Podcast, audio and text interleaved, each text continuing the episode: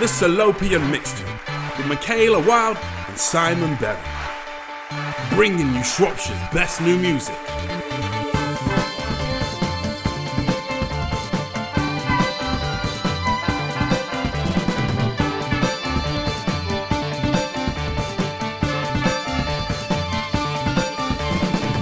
Welcome to the Salopian mixtape with me, Michaela Wild, and you. Simon Berry, yes, welcome. We are sitting in Frankville, in Shrewsbury, which is part of the Albert Shed um, conglomerate Group. Shane. empire. I'm sure we're going to get told off for saying that very soon. It's fine, but that is exactly what is going to be happening on today's uh, show because we are going to get told off by the people in charge of Albert Shed. Yeah, we're going to be catching up with Dave and Jamie to find out more about what makes local live music venues tick and what some of the struggles are with live music for live music venues into 2024 and perhaps get some top tips maybe if you're looking to get yourself booked at a local live music venue but you don't know where to start well let's find out from the people that are making those bookings Exactly. Uh, but if you are here for listening to brilliant music made in Shropshire, then you have come to the right place here on the Salopian mixtape because we have all that in spades for you. Coming up a bit later, we've got the live tracks from Dan Owen from the launch night of this podcast, which was done just over the river. Over there behind me uh, at Albert Shed in Shrewsbury, so you'll hear that a little bit later on. But it brings us to our first track of today's show. This is by a band called Sierra, who are straight out of Telford. They are Jack Jones, Will Swain, Blake Mayrick, and Kyle Westbrook. This song is called Bury.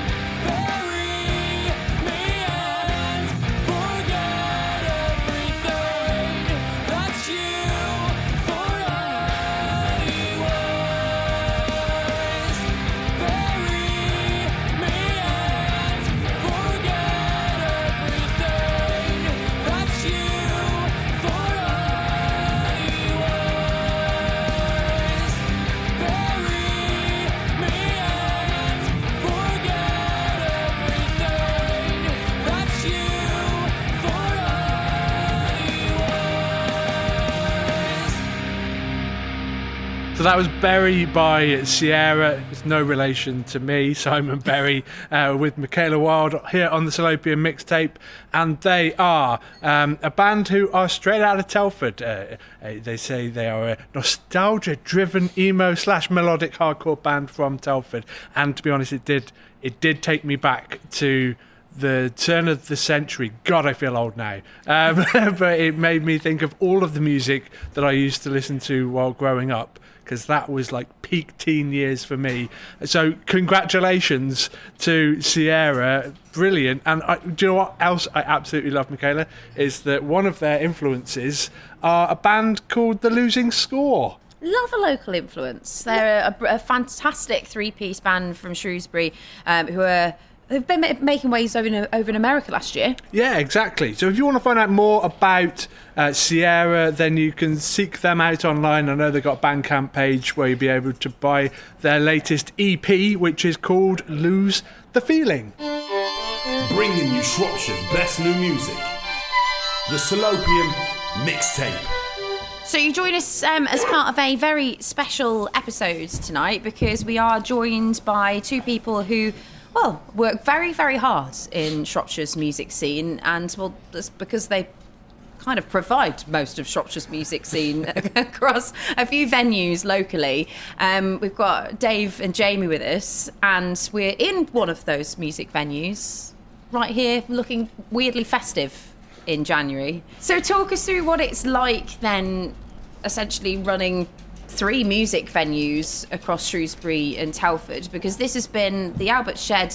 What are we calling this, by the way? Because we were we were saying group. What did you? Empire. Empire.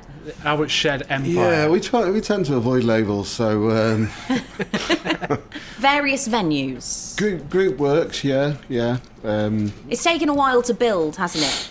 Yeah. But it's been fairly organic, to be fair. I mean, if um, you know, if if we've seen an opportunity, then we we've tried to utilise it. Um, there's no real grand plan. There's no plans to take over the world. Um, we're just happy to be able to to put live music on. That, that's everything that we do. That's what we're about. So you've got the venue here in uh, Shrewsbury, the the original, the OG, Yeah. uh, Albert Shed. Uh, then you've got where we are right now, which is Frankville, Yeah. uh, and you've got Albert Shed in Southwater in Telford. Yeah. Um, do you have plans to expand on those three? Yeah, I mean, um, Shrewsbury Shed opened March 2017. Um, obviously, take a year or two off for COVID. Um, we opened Shed 2, as we call it, which is Telford, um, shortly before. That was November 2019, so that was just before COVID hit, so that was quite interesting. Um, I don't recall when Albert and Co. Frankville came on board, um, but to be honest, it was just a, a lovely little venue. Um, we saw an opportunity to to bring it on board, um, and we did. And it's really starting to come into its own now as a as not just a, a bar, but also a, a, a more intimate, small music venue. Um, it's starting to really find its own identity now. And Jamie, I mean, you are extremely involved in actually getting artists on stages at these venues. So, talk to us about your sides in the businesses uh, at Albert Shed. Well, I started off with uh, with marketing uh, the Albert Shed stuff, and then eventually got involved in the booking side of it. And so me and Dave worked together to try and bring together as many local acts as possible, and also put together uh, more regional acts and international touring acts as well. And they all come together, and hopefully, what we're trying to do is push the uh, awareness of what's going on in Shropshire, uh, so people want to come here as a destination for, for live music. And as a musician yourself, uh, and someone that's you know involved in creating original music, it must be you know a nice thing for you to be able to be part of providing that platform for for emerging artists, emerging bands, and giving them somewhere to perform. Yeah, I mean, when I first moved here, it was probably now 10 years ago. Uh, there are a lot of places in Shrewsbury, they weren't putting on original acts. And so when I was trying to get my band, I was touring at the time in uh, Europe. And I was trying to get a gig in Shrewsbury, and it was just impossible. And then Dave came along, and he was just uh, he was really keen to put whatever on. I think probably because he started this this new organisation. And I was it very a- drunk. He says, swigging his beer. and, and you know it was uh, it was really cool because he was the first person to say yeah come and play and so we played and that's how I met Dave and then I ended up getting involved in saying, well, maybe we should upscale the PA system. So then we got a PA system together and put that in, and that was sort of the begin- the building blocks of what became sort of you know a, a larger scale organisation for putting on live music. And you guys have got a lot of energy between the two of you. I mean, we've we've been around when you've been talking ideas and stuff before. Um, it must be it, it's a nice dynamic between the two of you because you've got so much creativity. Is that hard to manage? Who who kind of gets final say on things when you when you're working creative thoughts? The, the snort from Dave there says there is uh, a little bit of um, tension there. He's the boss, isn't he? Like, and so, uh, but I just try and sneak things through on the like. Uh, Yeah, and to be fair, it's not just Jamie and myself. You know, um, Albert Shed wouldn't be Albert Shed without. You know, I think the the, the key word for us is collaboration. Um, one thing that we've been very keen to do from from day one is to involve as many people as possible, um, and we just really enjoy. I think working with different people and and getting you know lots of ideas. We're we're very dynamic. We're not um, tied into any kind of corporate um, you know rules, regulations, procedures, which can create problems because quite often we're just winging it. You know, we just do what we feel is the right way to do something, and we don't necessarily, we're not striving to find, you know, examples of good practice. Although, obviously, we we do kind of aspire to. To, um, to, to to emulate, you know, venues that are successful, um, but generally, um, if we have an idea, we just go with it, um, and, and I think that's quite refreshing. Um, certainly coming from a, a, background which was very corporate, where you know the smallest of decisions had to go to a committee. We just tend to um, you know have a few beers and have a silly idea, and uh, before you know it, we're doing it. Um, New Year's Eve a few years ago is a good example of that when we just decided that we'd put um, we'd put Jamie's band on um, at one venue. I forget whether it was Shrewsbury or Telford. Um, and then our, our friends Fight the Bear, we thought oh, it'd be great to put them on at the other venue. And then we were like, well, we'll just swap them over then. Um, and to cut a very long story, a very long and messy story short, um, I ended up driving an 18 seater bus around on New Year's Eve with various um, vomiting drunk musicians in the back. Slightly regressing your decision. Yeah, no, I mean uh, everyone had a good time apart from the driver, and they didn't even um, they didn't even have a whip round. Um, but we did manage to get Mighty Vipers on stage at about four seconds to midnight in Shrewsbury. Um, yeah, and you know, th- there's, there's lots of examples of things like that. You know, we were we were looking around Southwater the one day, um, and I think it was Jamie and myself um, were just chatting with the events team at Telford and Wrekin Council about maybe just floating a stage on the lake. Uh, Jamie had seen something similar in um, in the Netherlands, you know, and we were like, yeah, let's do it. And to our surprise, you know, Telford and Wrekin Council, which were like, that'd be brilliant. Let's just put bands on the water, you know. And then suddenly, and they keep saying that, don't they? When are you going? When are you going to sort this uh, floating stage out?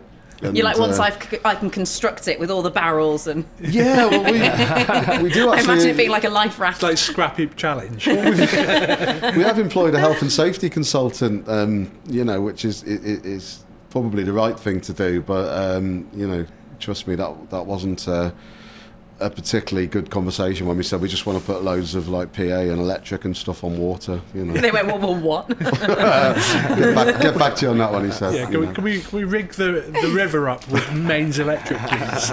Pyrotechnics, anybody? yeah, it's all good. Yeah. So is that one of the um, one of the difficulties because you have big ideas, you've got big creative ideas? Is it then how to actually get those to reality and the the paperwork, the red tape, and the things that kind of can, can No, I don't think so. some- We just we just plough straight through all the red tape. We don't care about that. to be Bring your honest scissors. it's time. Um, it, it's you know if if every idea that Jamie or myself or the people that we work with, and you know we're we're, we're very lucky in that we've got you know a fantastic team behind us and a lot of people who are. I suppose friends of the shed. We say, which sounds really corny, but you know, they're not employed by the shed. They might be in local bands, they might be sound engineers, but they kind of get what we do uh, and realise that yes, we've got to make money at the end of the day, at the end of the week, at the end of the year, but we're all about trying to do that in a in a most rewarding and, and enjoyable way uh, as possible. Um, I think if every idea that, that we had, if if it was to even come halfway to fruition, then you know we we'd probably be dead, or, or we certainly you know we we, we wouldn't function. Um, so it, it's probably the stuff that we do is probably ten percent of what's in our heads, and, and our heads are pretty much on the verge of exploding the majority of the time. I think that's like uh, the key thing is that we have lots of ideas and we have a really high failure rate, but we have more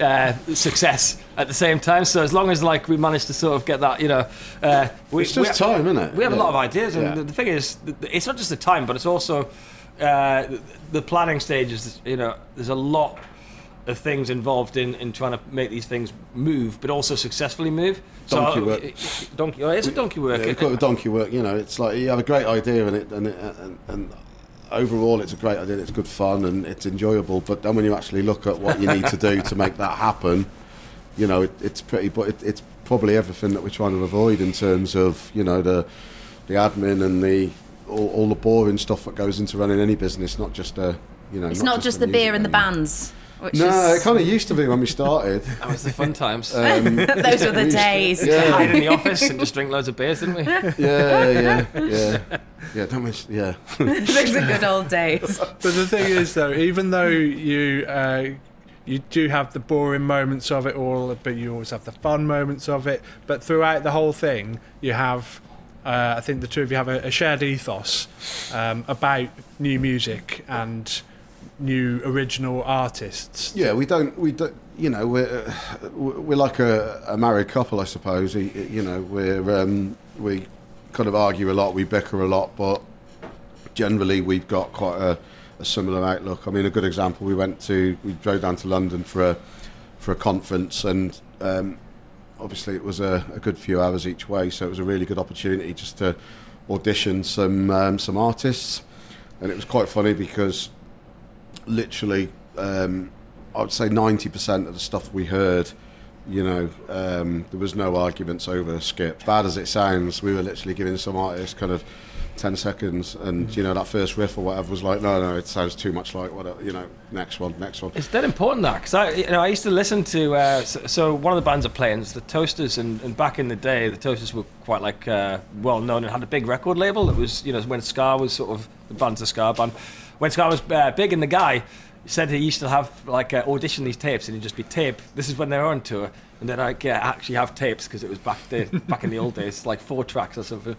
And he said he'd just be like every ten seconds, you know, and it really has to hit, you know. And you, you know, we were talking earlier about well, what does make that, uh, you know, someone pay attention, and it is, you know, the first ten seconds really do matter. And if it's, you know, someone's accidentally left a little bit a gap of, uh, you know, nothing at the start of the track, or, or even, you know, how quickly do the, the vocals come in? These little things like that really do impact on the general listener.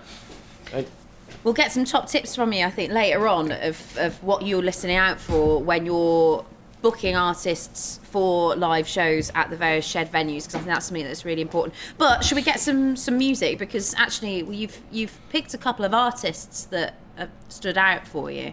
Who do you want to go for first? I think uh, if we go for um, Manor Heights, um, I mean, certainly from my point of view, um, I think we probably speak on behalf of both of us. You know, we are interested in original music. Obviously, we understand that there's a there's a place for cover bands, and, and you know we wholeheartedly embrace that. But I think when we see um, what was predominantly, if not um, completely, a covers band, um, and I'm talking about Scarburst, um, actually produce some original content. That for us is is the, the, the kind of the ultimate goal, really, and I think it, it also is for the artists.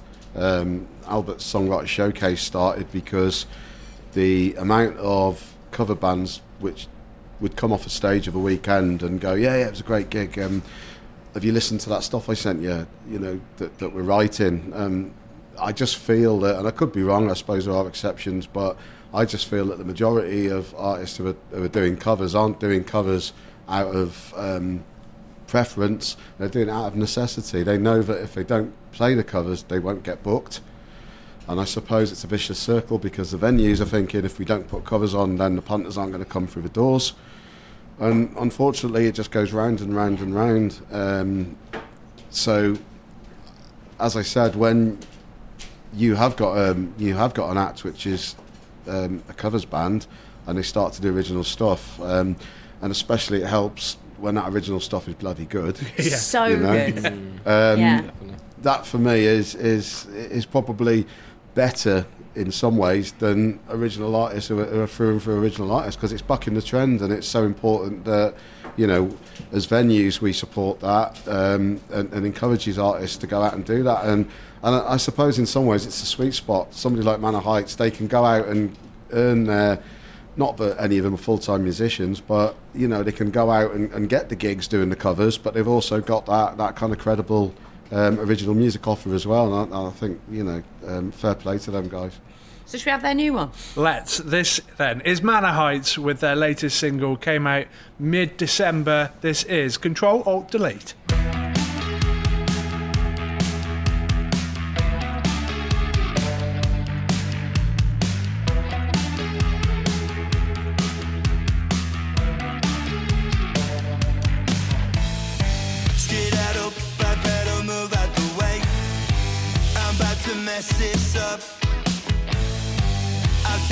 Chances to get to the other side, but I'm a, a sitting duck.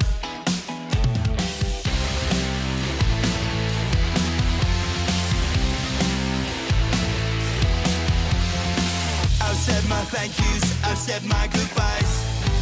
I've really done it this time.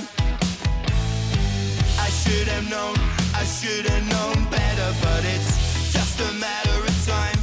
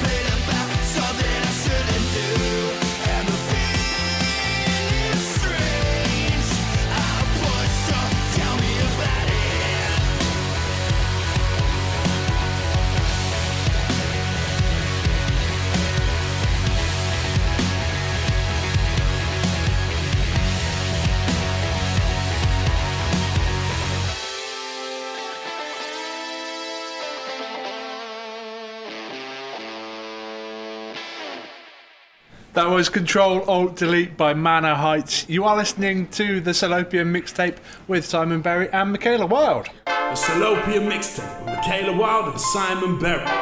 You can get your music heard at thesalopianmixtape.com.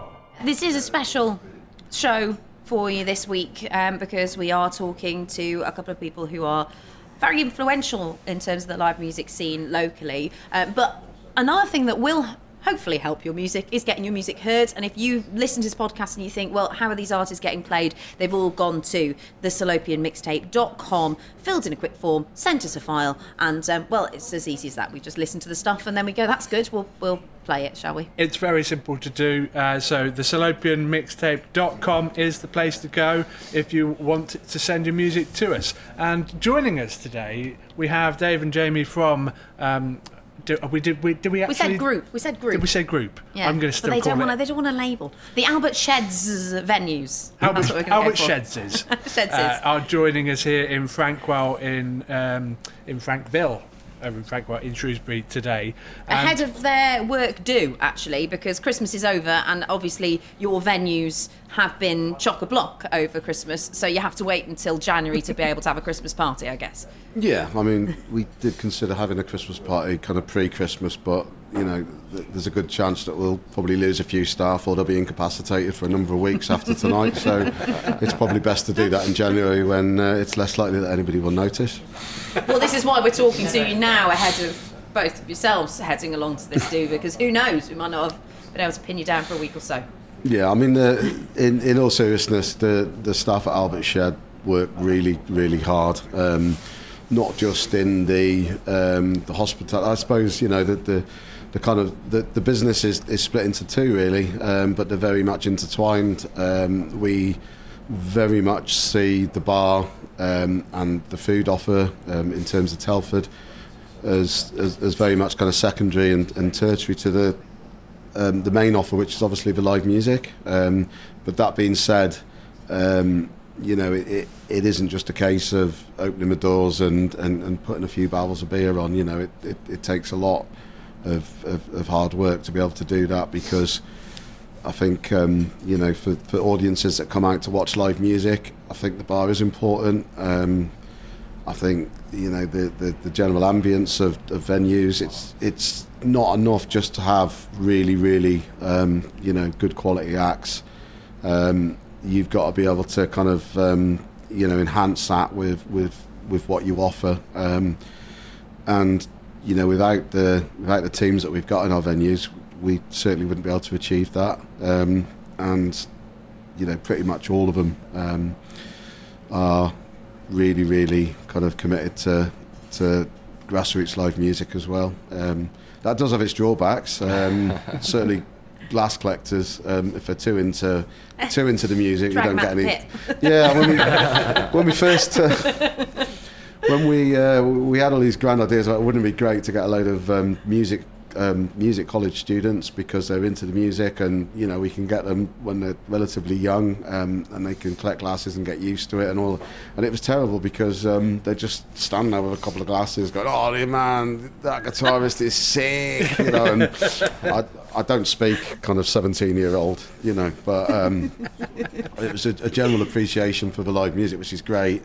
But unfortunately, there was no glasses left for anybody to drink from. So, so now we just we look for people that are into music but not, you know, fanatical. I suppose one of the other drawbacks, but positives as well, can be that a lot of the people that work for you, because they love music, might also be in bands and stuff. So I guess trying to actually schedule in when people are working because they're going, oh, sorry, sorry, I've got a gig coming up this week. Can I book that off?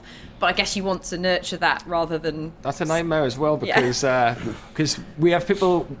Often we need sound engineers, uh, you know, short notice, and it works out great because you'd be like, "This guy's awesome at sound engineering," but there's a battle between us and the bar managers who don't want to give away their top staff to us who are taking them and making them work on the desk, which you know they're loving it because it's what would you prefer to do? Like you know, be you know, uh, 10 deep at the bar, whatever, trying to serve all these people versus, you know, standing there doing some sound engineering, which is a great, fun thing to do. So, Yeah, I know what I'd rather be doing. Pouring the pints. no. drinking them.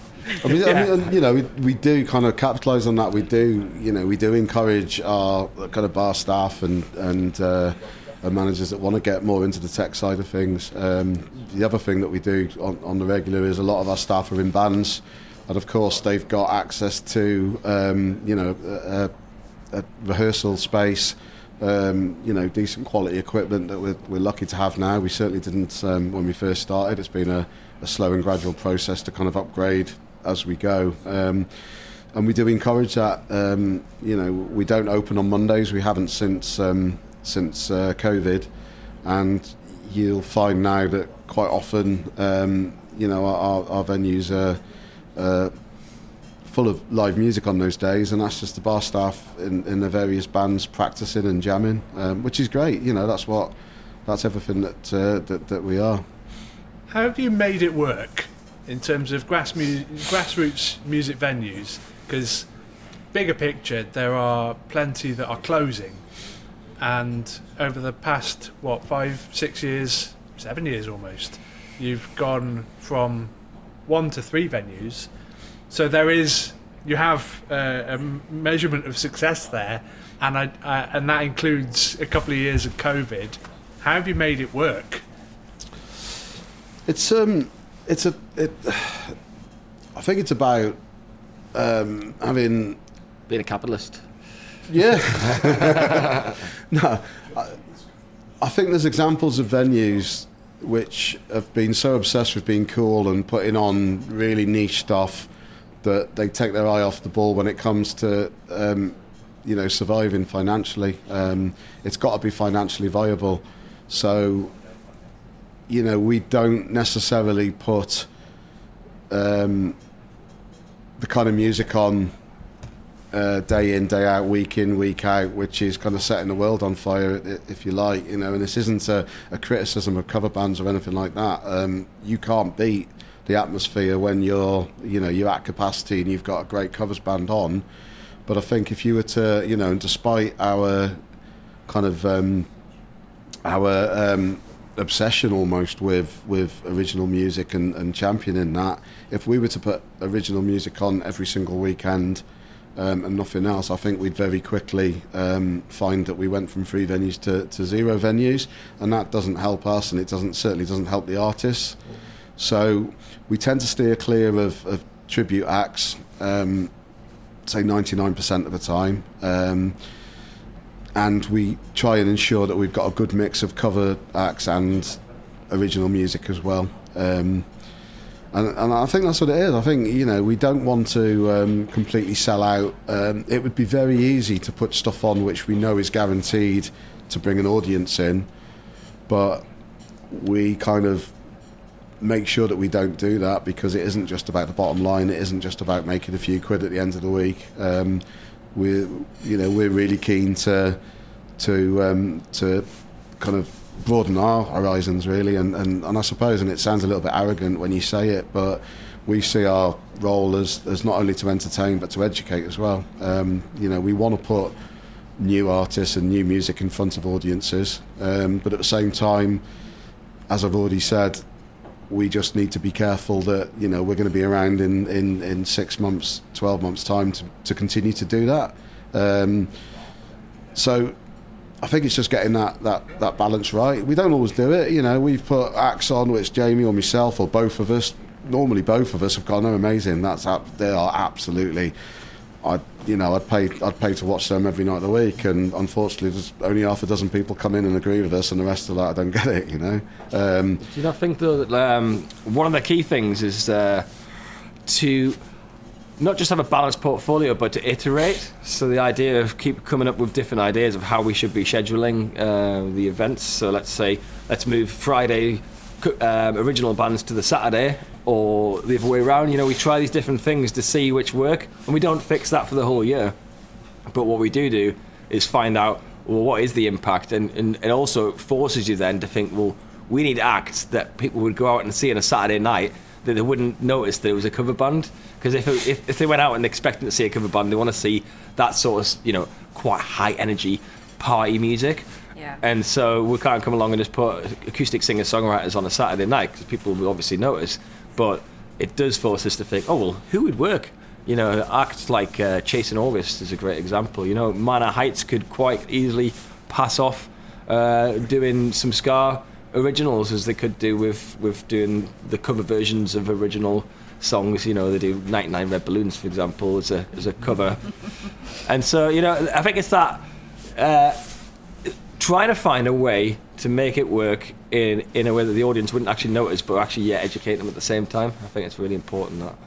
I also feel that one of the hardest things is is the heavier bands, how you fit heavier bands originals into the, the, the mix. And we're quite lucky uh, with having Albert and Co. Frankwell, which is where we're at right now, is that uh, we're starting to do more heavier nights. Dave Mulby, who's um, he runs this Gabba Gabba Hey night for us, and it was on a Wednesday. And we've moved the songwriter showcase back to Albert Shed Shrewsbury on a Wednesday, so that's every Wednesday night. But on um, Good plug. Well done, yes, Jamie. Yeah, that's it. but on, on can the, tell uh, the marketing back. but yeah, but on on the uh, the first Saturday of each month, we're doing like all day type events, and we've started doing more of them as a result of what Loopfest and all these things that we've been getting involved with. So.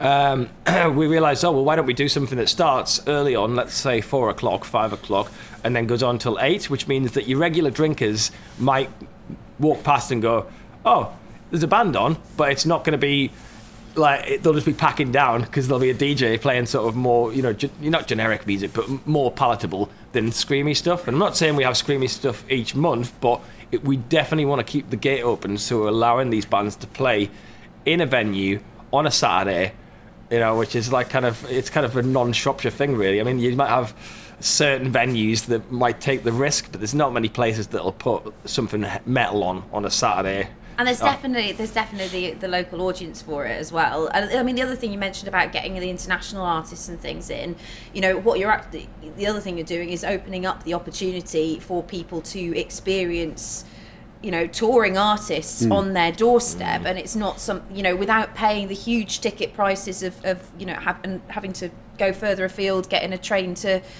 Birmingham or whatever to go and see these touring artists you're bringing them to you know to a local a local venue which it's it's an exciting thing it's a brilliant thing I think not not the thing is about a lot of bands is when you're younger, right? Everyone has this thing. It's just dead easy when you. uh, It's not dead easy, but it is quite easy to get a lot of your friends to come along uh, and come to your gig.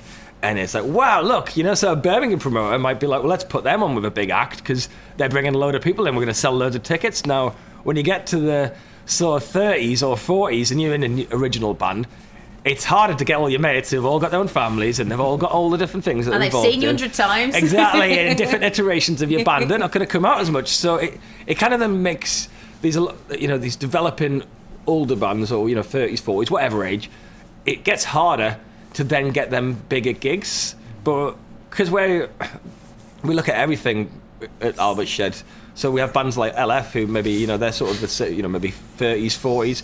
And they've been around for a long time in the past, but we put them with Space, who was uh, a band from the 90s, and they were just so excited about playing with Space. You know, it was like, you can imagine like an 18 year old version of themselves, like, oh my god, I think one was talking about a cup that he had, that he's like, uh, he's had since, you know, back in that 90s. And I think that, that ties in as well with like the kind of the you know the old dayers and the stuff that's probably slightly less mainstream because there's audiences out there that aren't your typical Friday, certainly not your Saturday night audiences. I mean, um, obviously I tend to work every Friday, Saturday, but and I always have done. Um, but even if I didn't, I don't think I'd be that inclined to go out on a Friday, Saturday night into a town centre. You know, I'm kind of um, I'd rather go and uh, go out midweek and, and see something or during the day, and and and and I think it's important to do that. should we get back to some live music at one of the shed venues Absolutely. shed number one Shed One, yes. You are listening to the Salopian mixtape with Simon Berry and Michaela Wild, and we are joined by Dave and Jamie from Albert Shed, which is where we recorded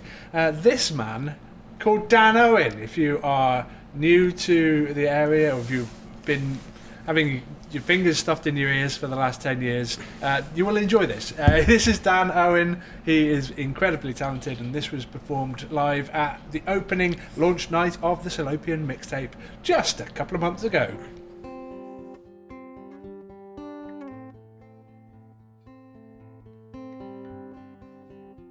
This one's called Crash Landing.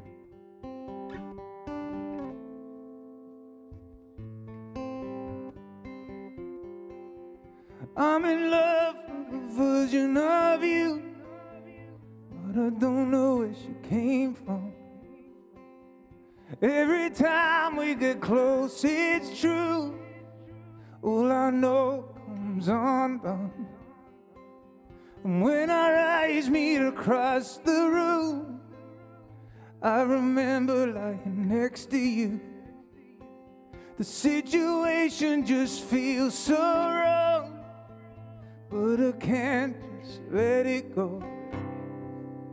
Bring me back to earth, cause I need a crash landing. Tell me what I'm worth, cause we're all worth something. And I don't wanna end this now, but I don't see it working out should be easy to let go when you're holding on to nothing.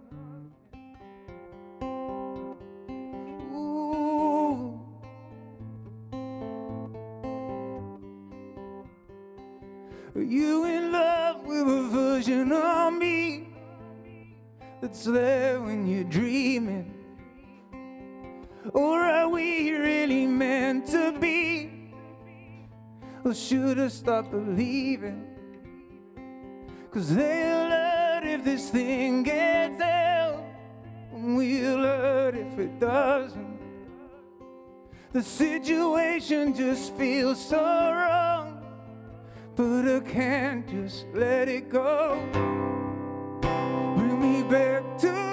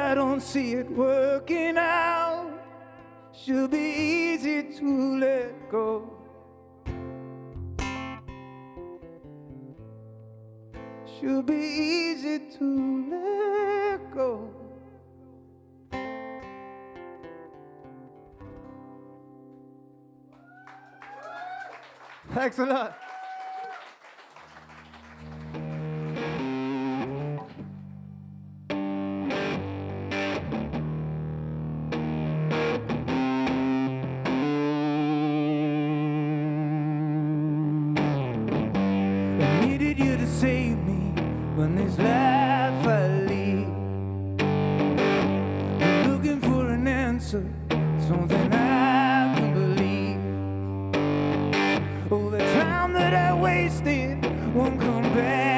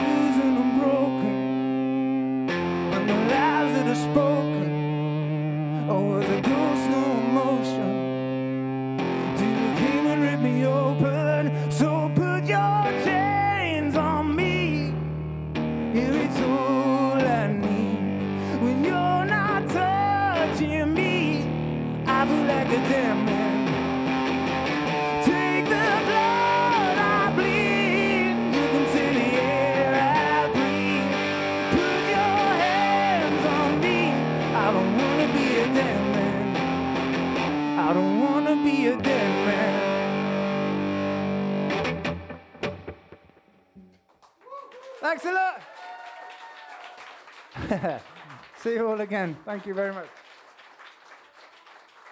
You're listening to the Salopian mixtape with Michaela Wild and Simon Berry, and the wonderful tones there of Dan Owen performing live for us at the Salopian mixtape launch event in November. You just heard the song Dead Man, and before that, Crash Landing. Those are tracks from his brand new album, which came out the night of that event. So you can check out Willow Tree by Dan Owen. Uh, wherever you get your music, you will find it. The Salopian Mixtape with Michaela Wild and Simon Berry. if you're listening to this and feeling inspired and thinking, I'm making music, and by the way, we've been talking um, about the various music at Albert Shed and being inclusive, and uh, if music's good, then it gets a chance on a stage. The same goes here. Whatever kind of music you're making and whatever kind of setup you've got. Whether it be at home or you're going to a big studio to record, everything's welcome here. So go to the salopianmixtape.com, tell us about you, upload your music, and um, well, if it's decent, we'll probably play it. Yeah, that is the rules, and we stick to them. We are joined by Dave and Jamie from the Shed Conglomerate. The Shed Empire. Empire is a good I word. yeah, No, is that is that too strong of a word? I don't think they're enjoying the, They don't uh, like the, the labels No. at all. No labels. the Sheds is. But if you want to get your music heard, then you can go to the salopianmixtape.com. What happens though, guys, if they want a gig as well? What happens? How do you get a gig at one of the the Should, conglomerate? should we talk about how not to get a gig? Uh, Oh, that's an even better way of doing it. Yeah. Yeah, let's do that. Then, Okay. what What are the things that you don't look for?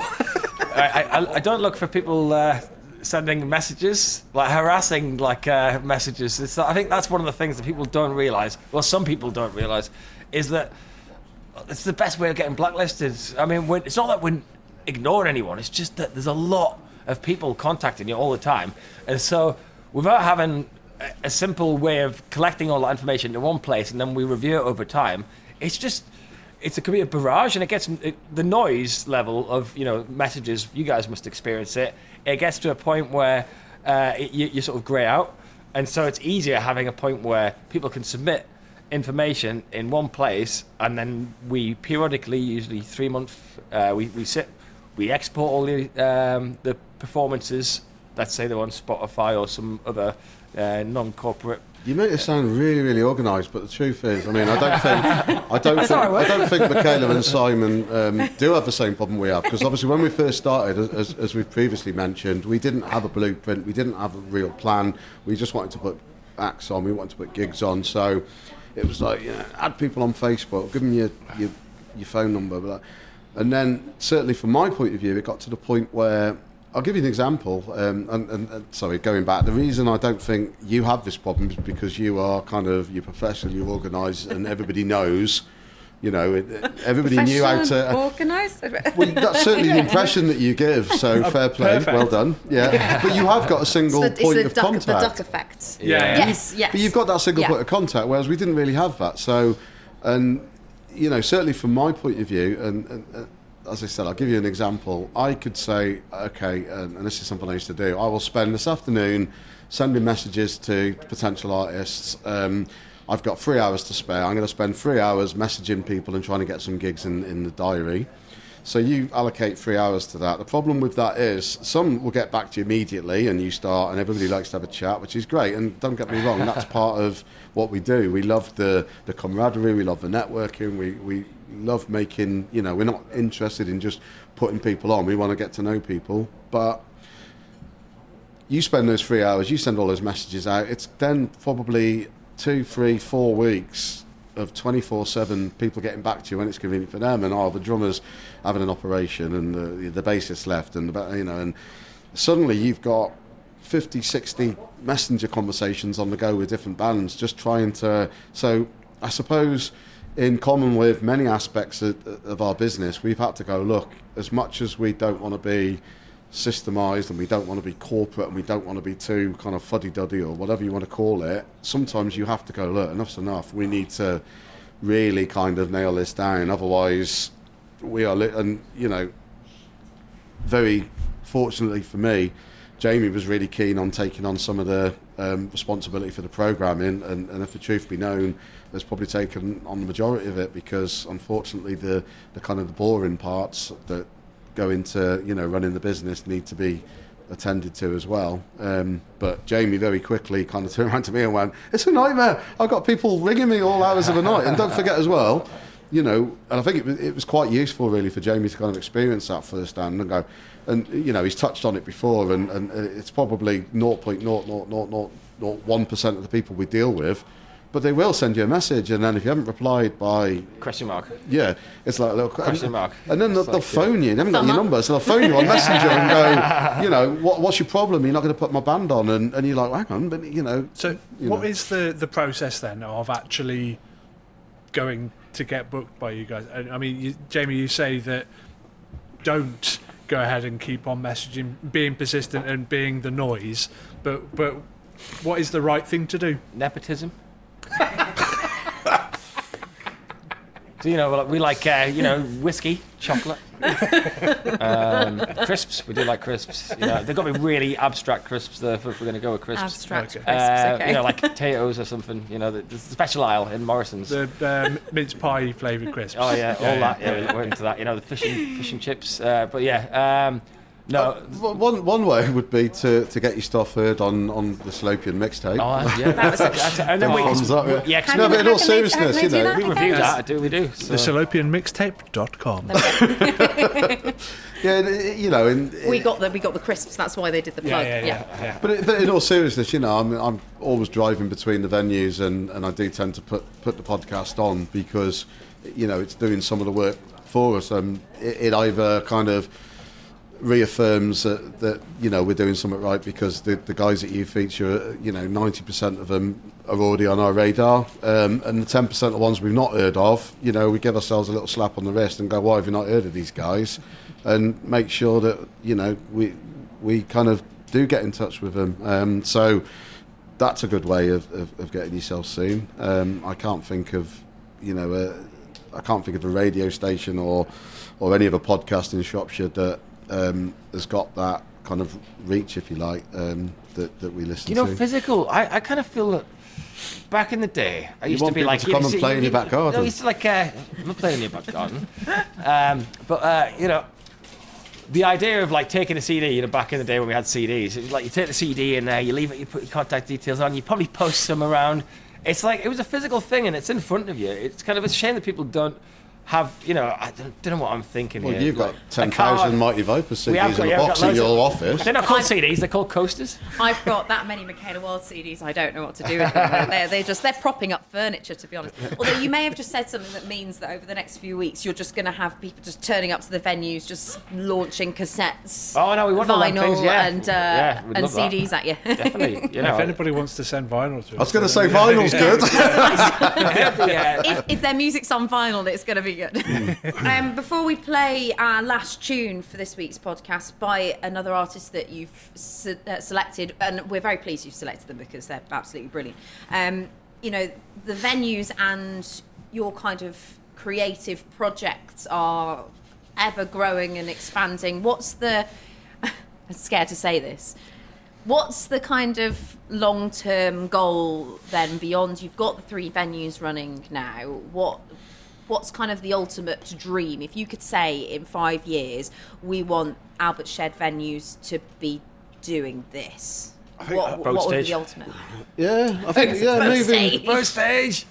I think moving beyond the bricks and mortar venues, I think one of the things that, that that's really kind of interested us in um, in the last couple of years is, is seeing the um, the potential for kind of pop up events and, and interesting venues. It's very it's very hard. It's, it's difficult to keep bricks and mortar venues running because um, they have to, you know, we have to bring audiences in, even in January, even on a you know a wet, miserable April day or, or you know an August bank holiday when a lot of people have, have decided to, to go on holiday. But I think the kind of the, the, the potential for one-off events which although the um, you know the certainly the the resources that we've got available to us as bricks and mortar venues, if we can utilise those to do stuff in in, in different um, venues, whether that be outdoor or historic buildings and all that, that's the kind of thing that, that that's interesting. I mean, the venues provide the base, but it's like, well, what can we do then with with what we've built rather than just put in, you know, even if we put gigs on seven nights a week, there's still that excitement that, that we can gain um, from doing stuff outside of those four walls. Especially Um, if it's floating. I mean, yeah. I'm, I'm, I can't wait to see this boat stage. Yeah. We've actually researched it. Um, We've got all the yeah, prices, and you can, it's like Lego. You can just buy it from China, and you can just like click it together, and it floats. And um, it really, Just uh, need thirty thousand pounds. That's like uh, thirty thousand pounds, and we'll be sorted. So if Yeah, anyone's got yeah. thirty thousand pounds, and would like to pay for the boat stage, like and you can have sponsorship, like uh, a- A There's a 30 lot grand less- Lego kit. there's a lot less. Um, there's a lot less red tape on the water as well. Um, it's really difficult to get like a street or um, you know a, a public space. I just wanted to say that I think with the you know it, it's about looking at um, you know how how we can kind of reach deep into the community. We touched on inclusivity earlier and the fact that you know at the moment primarily our audiences are, are people that are prepared or happy to go to licensed premises late at night. Um, we're very conscious that we are, um, you know, not deliberately, but we are excluding younger audiences because of licensing restrictions and things like that. So, you know, we love what we do. We we love could have put in um, grassroots live music on, but we feel a little bit constrained at times that we've only got these bricks and mortar venues to enable us to do that, uh, and, and we'll always do that, and we love doing it. But we're just really keen to look at opportunities to do more, um, you know, outside of those venues. Um, Linkfest is a really good example. Um, third to fifth of May. um, with both, this was another crazy idea. You know, um, started off as, as Floodfest because we wanted to do something after the um, after the floods a few years ago, and then that got obliterated by by COVID. Um, but you know, we still had this kind of idea, and, and, and to be fair, Jamie was on really ran with it and, and kind of pulled off Loopfest in, in year one pretty much single handedly. Um, you know, and, and that wouldn't have been possible without our kind of um, our experience and our, our, our contacts through through Albert Shed. Um, and we, you know, we're keen to look at how we can develop things maybe in Telford as well in terms of doing stuff that's outside of uh, our usual venue, but getting that original music in front of younger audiences. And as I said, audiences that might not necessarily want to go out on a weekend, um, you know, to, to a hot, sweaty you know um, what? venue. Do you know what I think though is the best thing about them sort of events? It's really hard to get people to come out for a single event. Um, you know, you get these touring acts, and may, maybe they do 100, 120 tickets, but if you put an original band on in town, and it's free entry, or we did this RSVP for free entry, which is nice because it sort of gives a bit of value to the to the event. It's really hard still just to try and get people out, and we're devaluing the cost of like an artist by making it free. So there's all these problems. But if we're putting together lots of acts together in one big thing, people are all coming out, so they're getting this massive exposure, and that massive exposure from one event like such as Loopfest, uh, or, or you know if we're going to be doing something in Telford, which will be a, a nominally priced ticket situation, we're going to get lots of people in one place, and they're going to be discovering these acts, and they're going to be there's a, a sort of the movement or, or the, when people all get together and all excited. If you have one person playing and they've got five people there, the excitement between those five people is great. You know, there's a lot of energy, but you know, you when you get 100 people, 200 people in front of this thing. It's it's super exciting, and, and they all then buzz off each other. And I think that's the most important thing is moving away from just this like, oh, we've got a small amount of people watching and act to a lot of people all getting together, and then they, you know they tell people, and it's that how do we amplify that and get that across. And that's how I think we'll Without getting to like thing. arena level though, because that's really important. Because Oh, there's yeah. a massive disconnect between, um, you know, kind of arena tours and uh, and what we do, which is grassroots. And you know, is a, a real without getting too high on the soapbox. There's a definite kind of problem at the moment with um, grassroots music venues not being financially viable. Um, and without those venues, the acts that are now at the top of their game, for want of a better phrase, um, just won't be there doing arena tours. Um, if you take the example of professional football, um, it's always been the case that some of the money that um, is earned by those top clubs, which is you know massive amounts of money, a little tiny little bit of that is filtered down to grassroots football um, to develop. they've got to come from somewhere, haven't they? Yeah, They've to develop the start, players yeah. of the future, and and you know it's um, it, it's very similar to what we do in terms of grassroots music because without those pubs, um, grassroots music venues, um, these kind of developing artists and new artists don't get the chance to develop their trade, and as I say, it won't be those, those big artists, and um, you know. Glastonbury can just do one because there'll be no one playing. You know, they'll all be dead. I mean, the average age of, of performers at Glastonbury is 142, I think now. Well, on that cheering, I think uh, the future is exciting if you look at the right bits, and I think what you guys are both doing, um, along with the teams that you are working with, uh, it's it, it, there is a bright future in Shropshire, which we are very grateful for. Absolutely. And one of the artists that's featured on the Albert Shed stages is someone that you, you wanted to have some music from her. Uh, tell us why Greysha made your made your your brain go, yes, we need to hear music from Greysha. I like. the- I love the fact that she's really supportive of the scene and she writes great music. You know, we always see her about at different places, and she's like super positive, and the, it's something fresh as well. You know, and it's great because you know it's quite recognised. There's a few acts that we, you know, from Shropshire that are really pushing forward, and I think like you know she's got a long way, long, not a long way to go, but she's got. A, a, a long and prosperous career in music, uh, and it, you know, soon probably will blow up in the next year. I think. Her enthusiasm is infectious, isn't it? She is one of those people that absolutely like lights up when she starts to, and especially when she starts talking about her music as well. And she's got a big love of other artists. Yeah, yeah, I've seen her. There's other local artists that have been doing amazing things that she's been. She's messaged me before saying, "Oh, I've seen such and such on this stage here. They're amazing." You're like, it's great that she's being inspired by other local artists too. We saw it, didn't we? Sorry. I was going to say it's enthusiasm, yeah. Um, you know, it's kind of it, it, it's it's similar to you know our, our passion for, for music is kind of mirrored by by by Greysha's, you know, and and plus she's from Church Stretton and, and I live in Church Stretton, so you know. So when it snows, you can give her a lift in. There's no escape, for like uh, cancelling the gig. It's like a- guaranteed performance. Brilliant. Well, um, thank you very much, guys, for joining us today, and um, should probably say thank you very much for letting us use this great venue to record today. Um, so we're going to play then, Greysha, Bodies Down the Knife. Thank you very much. You.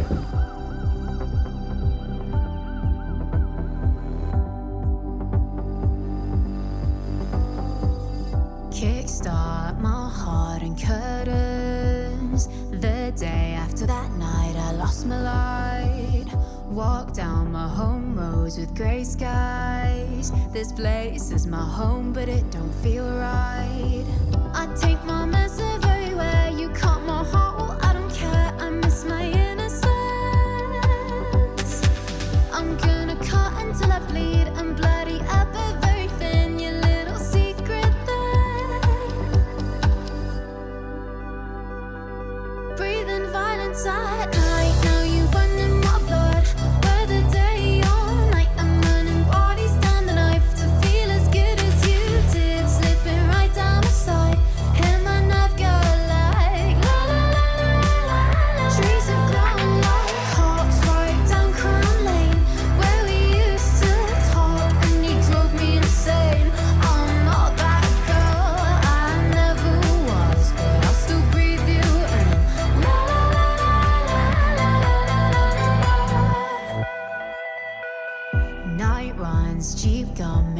messages. I felt cold, I still do. It's just in my head.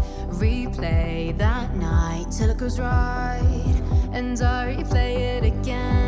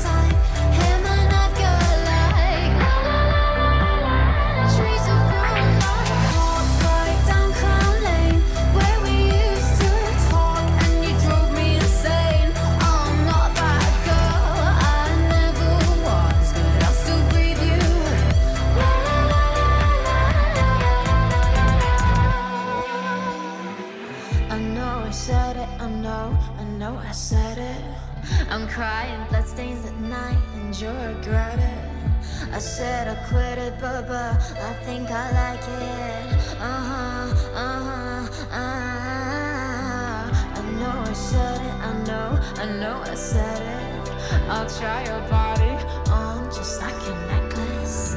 I'm crying bloodstains at night and you'll regret this. Uh huh, uh huh,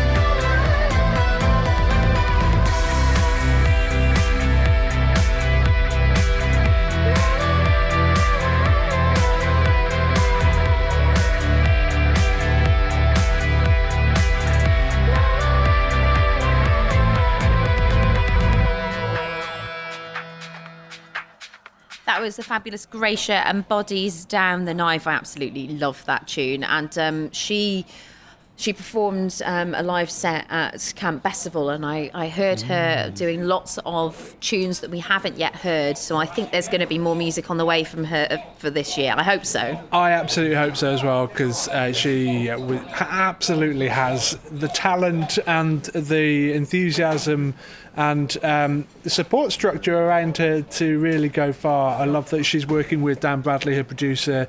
Um, they're really good friends and they are just trying to lift each other up, and it is a great thing to see.